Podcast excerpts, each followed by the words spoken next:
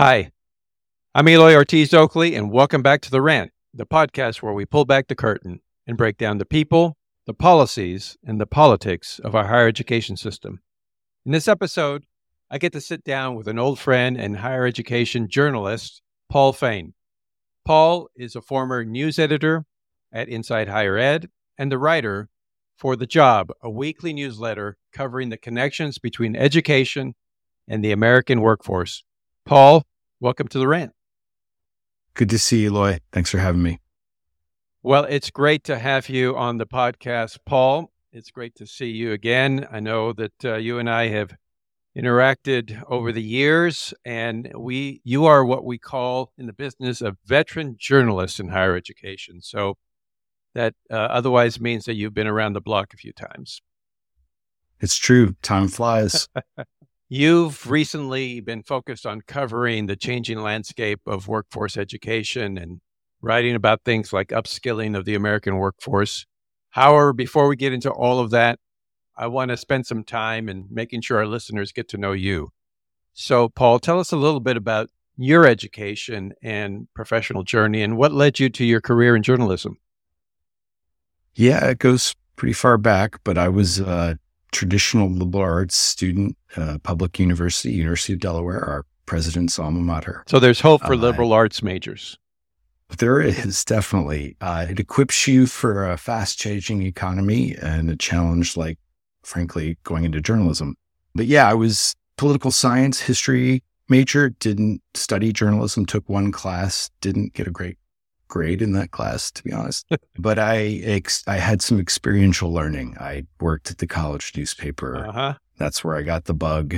And, uh, you know, despite being behind didn't do the right internships or any internships that that gave me the experience that before frankly the the, the rug was pulled under journalism i mm-hmm. was able to get in by the skin of my teeth right you mentioned things like the the right internship or getting enough information about how to succeed in the career that you want to go in does some of that stay with you and stick with you in your coverage of higher education as you go forward it does uh, mostly frankly, in thinking about the labor market and the really tough questions that we have about when is college a good investment, you know, it was for me mm-hmm. unequivocally. Uh, I was very privileged in my higher ed experience. That said, if somebody asked me, should I go and take out a lot of debt to go be a journalist? I would say no. It's honestly, it's one of those that the Times did a story mid pandemic about uh, journalism program in a public institution, and it was uh, you know, in the University of Pennsylvania, mm-hmm. written from the standpoint of the tragedy of the cut. And it is sad. People lose jobs when journalism department went away, but wow, really tough to break into this industry from a mm, open access public. Right. I know in my day job at College Futures, we support um, organizations like Open Campus and support internships for education journalists at uh, outlets like CalMatters and, and EdSource. But it's it's interesting to think that we've come to this point. I know when I was growing up in higher education, when I was at Long Beach City College, there was an education reporter that showed up to every meeting, uh, every board meeting of the community college district, of the school board. That all has gone away. And uh, I don't think we're a better education system because of that. I know we're getting off on journalism, but uh, but do you have hope for for journalism in this space, or is the answer the nonprofit sector? Yeah, look, I it's not always pleasant to have journalists watching, uh, but it's good for society. Yes, it is. And the impact on local news is tragic and serious for this nation. I'm appreciative of the efforts of your institution and others for helping local journalism. Um, you know, I don't know. I think I think there's more value than ever in certain ways, and people do see that the business model is very imperiled uh, unless you're at one of the biggies like the New York Times. right. Journal. I think we could probably talk about local journalism the entire podcast, and, and maybe we will come Indeed. back and, and just talk about that. But for now, let's talk about your current endeavor you are covering higher education. You've covered higher education for many, many years. I know we interacted when you were at the at Inside Higher Ed, which was one of the few national journals that was covering community colleges at the time. Um, and now you're writing a lot about the changes that you see happening in the higher education landscape. What strikes you as some of the greatest shifts in in the higher ed landscape that you've seen in recent years? Well, first of all, thanks for the access through the years, by the way, including uh, my time at Inside Higher Ed. I mean that sincerely. Uh, you were always open to our calls and candid with us. Um, you know, the big, the big shift is the enrollment crisis, mm-hmm. which first was slow moving and then not slow moving uh, during the pandemic, as you know well, particularly with community colleges and open access institutions. And I think in front of what we all know, uh, the impacts of declining birth rates and the Great Recession, probably, what do you want to call it? The enrollment cliff. I, I hear that term now, uh, but definitely enhanced challenges, you know, big challenges, particularly in some states and regions to come. And, you know, I think along with that, questions about the value of higher education. I want to be very careful about what I'm saying there. What I, to me, the big shift was seeing the data that we all kind of knew was true, but was maybe even worse than we thought of how hard it is to change a student's economic and social mobility in this country. Uh, I'm talking about the research from Raj Chetty mm-hmm. and his compadres now at Opportunity Insights, just showing that it doesn't work for most students in most places as well as we like. I think that's safe to say. That's right. And you know, the the, the pandemic, I think, showed why and just really kind of made bare the challenges and how privilege replicates itself in ways that are very hard to curb. Like I, I, think about this a lot. The word mobility, I'm a word guy. It means somebody's got to give something up for somebody right. to come to come up. And we don't do that very well in the society. You know, but to your question, uh, in addition to that data, just seeing the value of social capital mm-hmm. and getting a better sense of, you know, it's not just completing, it's getting that their job. And it's not just the first job, it's finding a, a career and seeing how much work we have to do there. Right. Do, do you see the changes happening and discussions happening similarly across the different sections of post-secondary education, community colleges, for universities, selective, private? Or, or do you see different conversations and different changes happening depending on what type of post secondary institution you're in. Absolutely different conversations. Mm-hmm. You know this well. You can't generalize about anything in higher ed. I mean, what happens at a California community college versus one in Montana or, you know, whatever. It's even within sectors and regions, California. Good luck generalizing about California, you know. That goes without saying. Yeah, I do think that the even the highly selective wealth very wealthy institutions are feeling some of this pressure, at least seeing the backlash and the challenges manifest differently. Mm-hmm. And frankly, I'm not that worried about the highly selective institutions. I mean, but they do, they face some challenges more maybe than they have before. You know, we've got those tenure bills in some states, some, some legitimate culture war driven challenges for them. But for the rest of higher ed, it's, it largely is around those two big shifts I, I mm-hmm. discussed mm-hmm. and how to deal with them, frankly. Right. And, and, you know, I guess I did, I should say that the business model and how that all shapes up. Well, you know, during the pandemic, you had a lot of federal backfilling that has gone away. Right. The, the business model is going to be a challenge. I think some institutions are beginning to wrestle with it. Some are just still waiting for things to go back to normal in their minds, but um, I just don't see things ever going back to the way they were pre-pandemic. Oh, and one of those areas that I think are not going back is this continued conversation and focus on skills. You've mm-hmm. written about it in the job. One of your last posts was about IBM and the skills first framework. When people in this space talk about a skills first framework, what do you think they mean and, and how do you how do you explain that to your readers?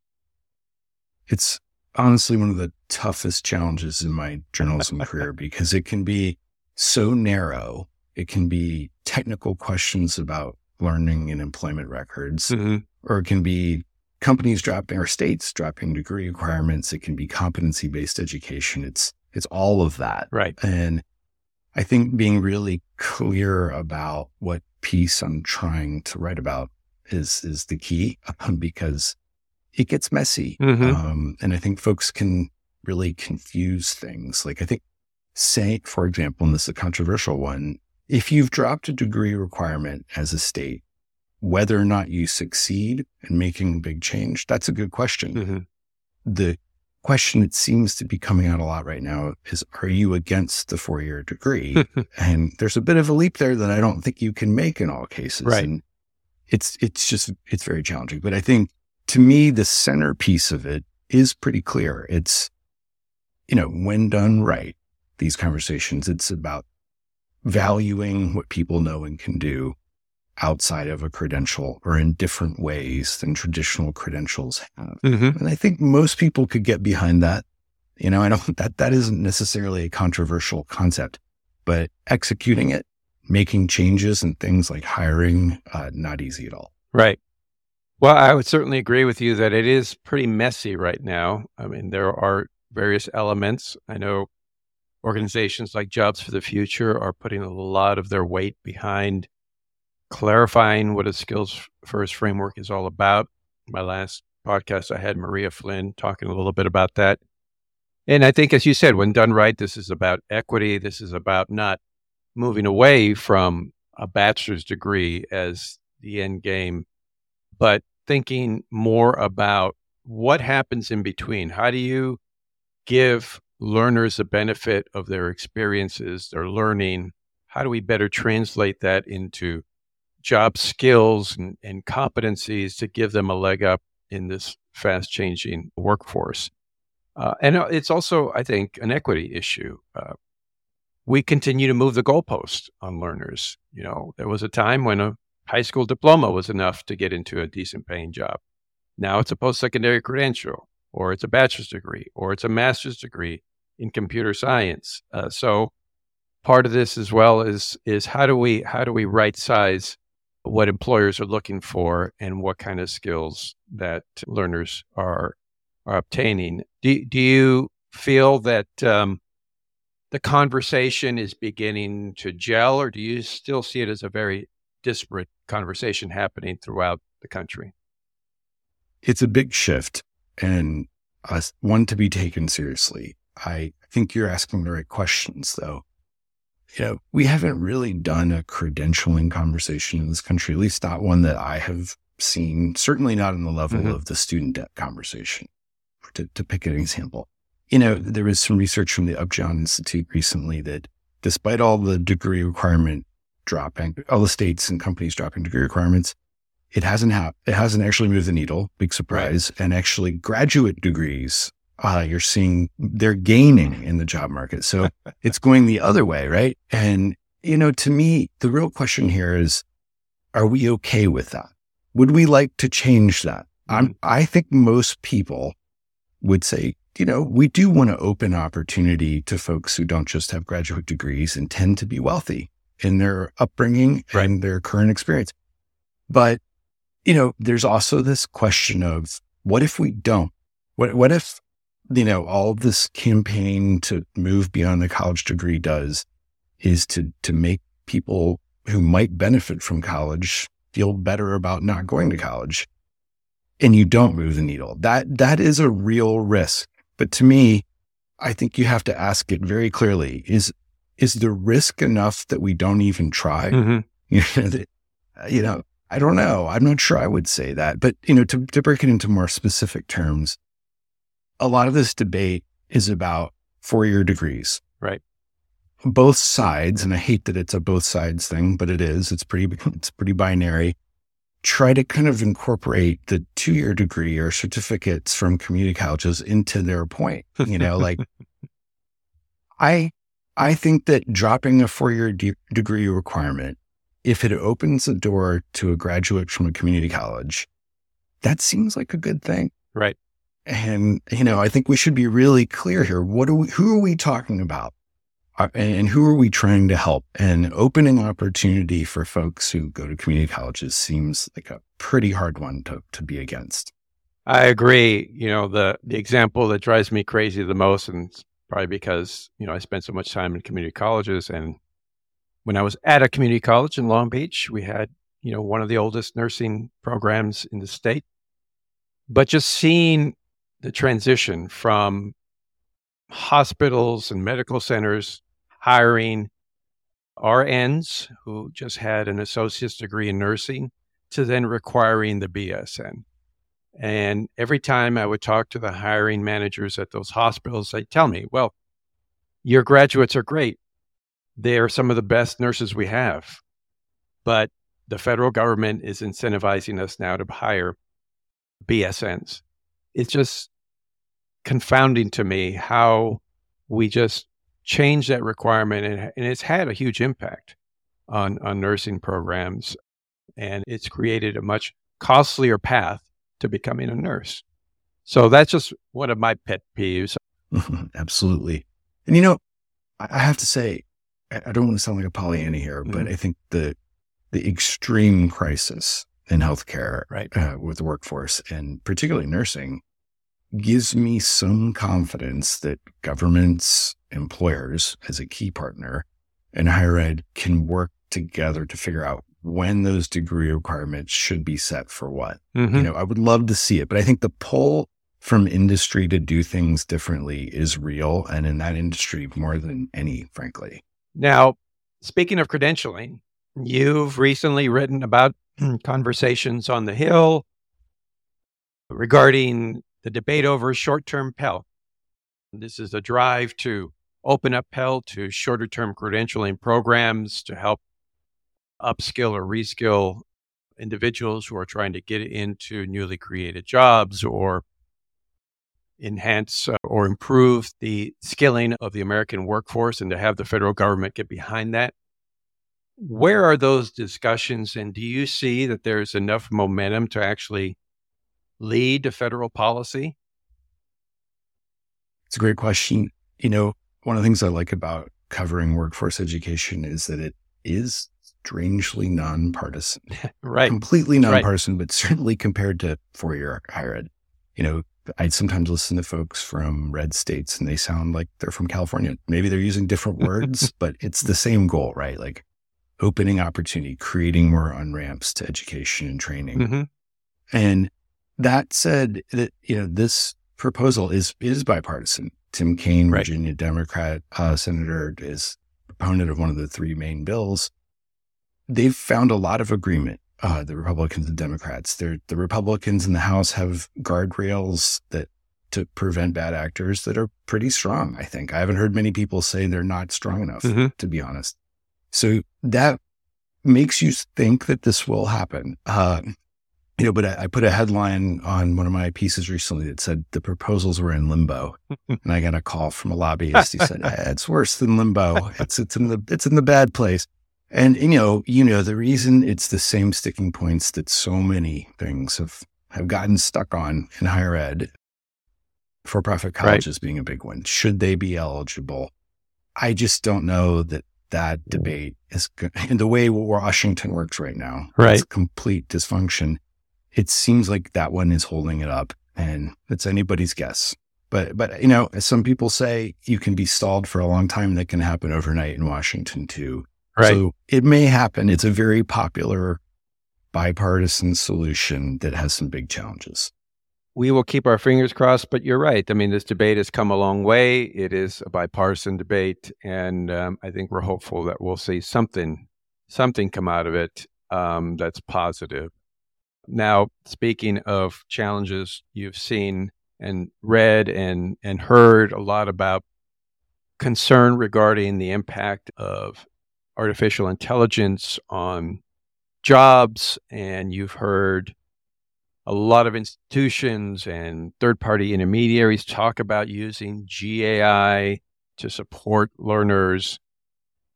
How are you thinking about this issue and and do you see things in your coverage that concerns you? Absolutely. And I'm not an early adopter of technology myself. I'm a skeptic, even a cynic sometimes about technology. I have to say that the more I hear from smart people, mm-hmm.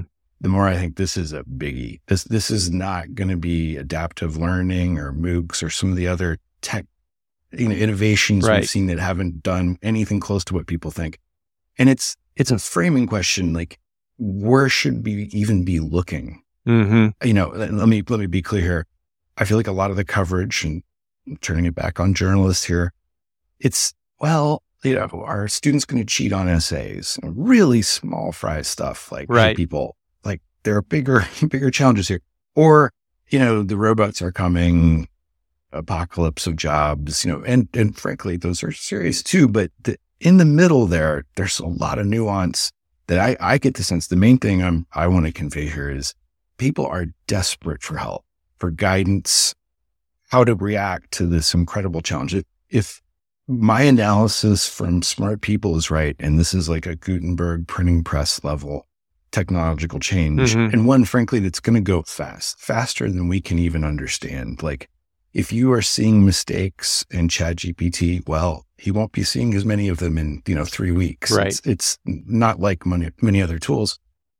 We I, I feel like there's a bizarre lack of accessible information. Um, you know, the big consulting firms are spending billions of dollars to help companies with this. That's another, ev- more evidence, I think, that there's just this desperate need to understand it. So, like, to your point about jobs, is coding in trouble?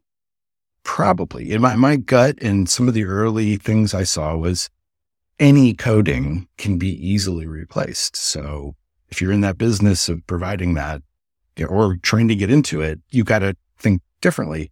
Mm-hmm. But it's mm-hmm. not that easy. We're already seeing, you know, it can replace a lot of the frontline coding tasks. You can, you can harness it.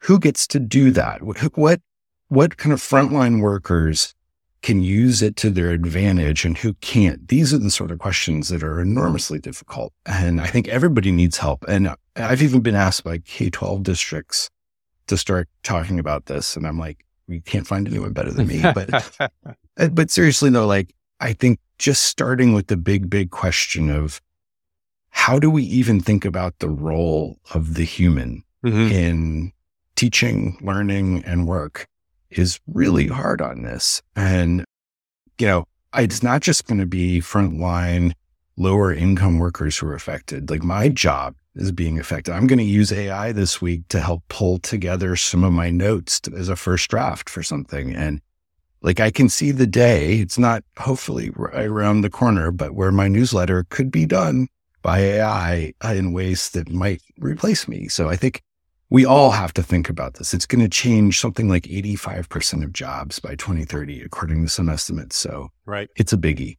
Even just the way that the questions play out with time, the human brain is not well suited to. Right. It's, but I think being open to information that is difficult is a key to, to how to navigate this moment. I agree. The moment is coming, and I think we have to continue to find ways to help shape this in a way that we are supporting learners. We're not disadvantaging learners, or we're supporting workers. We're not disadvantaging workers, and that'll that'll be the challenge. That's not we don't have a great history of implementing new technologies in ways that help those who have the least opportunity. But we'll see. We'll see what happens. And I'm, I'm sure you'll be there to cover it. So, speaking of what you cover, as we begin to close, Paul, why don't you tell our listeners about the job for those who have been living under a rock and aren't reading the job? How do they find your work and what kind of things do you expect to cover over the next year? It's it's a free newsletter. It's weekly. It's available at Workshift. So it's just workshift.opencampusmedia.org. It's and we pr- produce a decent amount of content on Workshift as well. It's a complementary mm-hmm. publication, mm-hmm. but the goal is to widen the frame from just focused on higher education to everything from K 12 up to corporate training to jobs and to try to talk to employers and government officials as much as higher ed folks, um, but with a real focus on open access institution, lower income learners. Again, I think the real challenge, as you just said, is how do we make sure that this moment uh, we're paying attention to people who are underserved. And uh, you know, I you know I remember I have to say I the microphone was flipped around. I was interviewing you during the early pandemic, and you said something about really looking back at the lessons we learned during the first recession, the Great Recession, mm-hmm. to try to make good decisions in this challenge. And I, I am hopeful, you know, and that's that's the newsletter is about that a lot. It's like where are there experiments that are worth watching that can be duplicated? And it's often about states that are trying things at the state level. I feel like there's a lot of movement to try to tighten the connections between education and work and to look at other states and how they're doing things because, you know, there's some real need and real challenges out there. Well, I couldn't agree with you more, Paul. And because of journalists like you, I think we're much better informed. We have a much broader view of what's happening and we need people to be asking questions of us in the education industry. So, listen, thank you for joining me here on the rant, and I really do appreciate your work. Thanks, Eloy. Thanks for having me. And I'm really glad you're doing this podcast. Keep it up. All right. Well, thanks everyone for joining me here on the rant. If you enjoyed this episode, hit the like button, follow us on this YouTube channel, uh, and make sure that you're following us on your favorite podcast platform. Leave us your comments. Let me know what you think about the Skills First framework, about the impact of AI on the workforce. And please do follow uh, Paul Fain's newsletter. It's a great newsletter. So thanks for joining me, everyone, and we'll be back to you soon.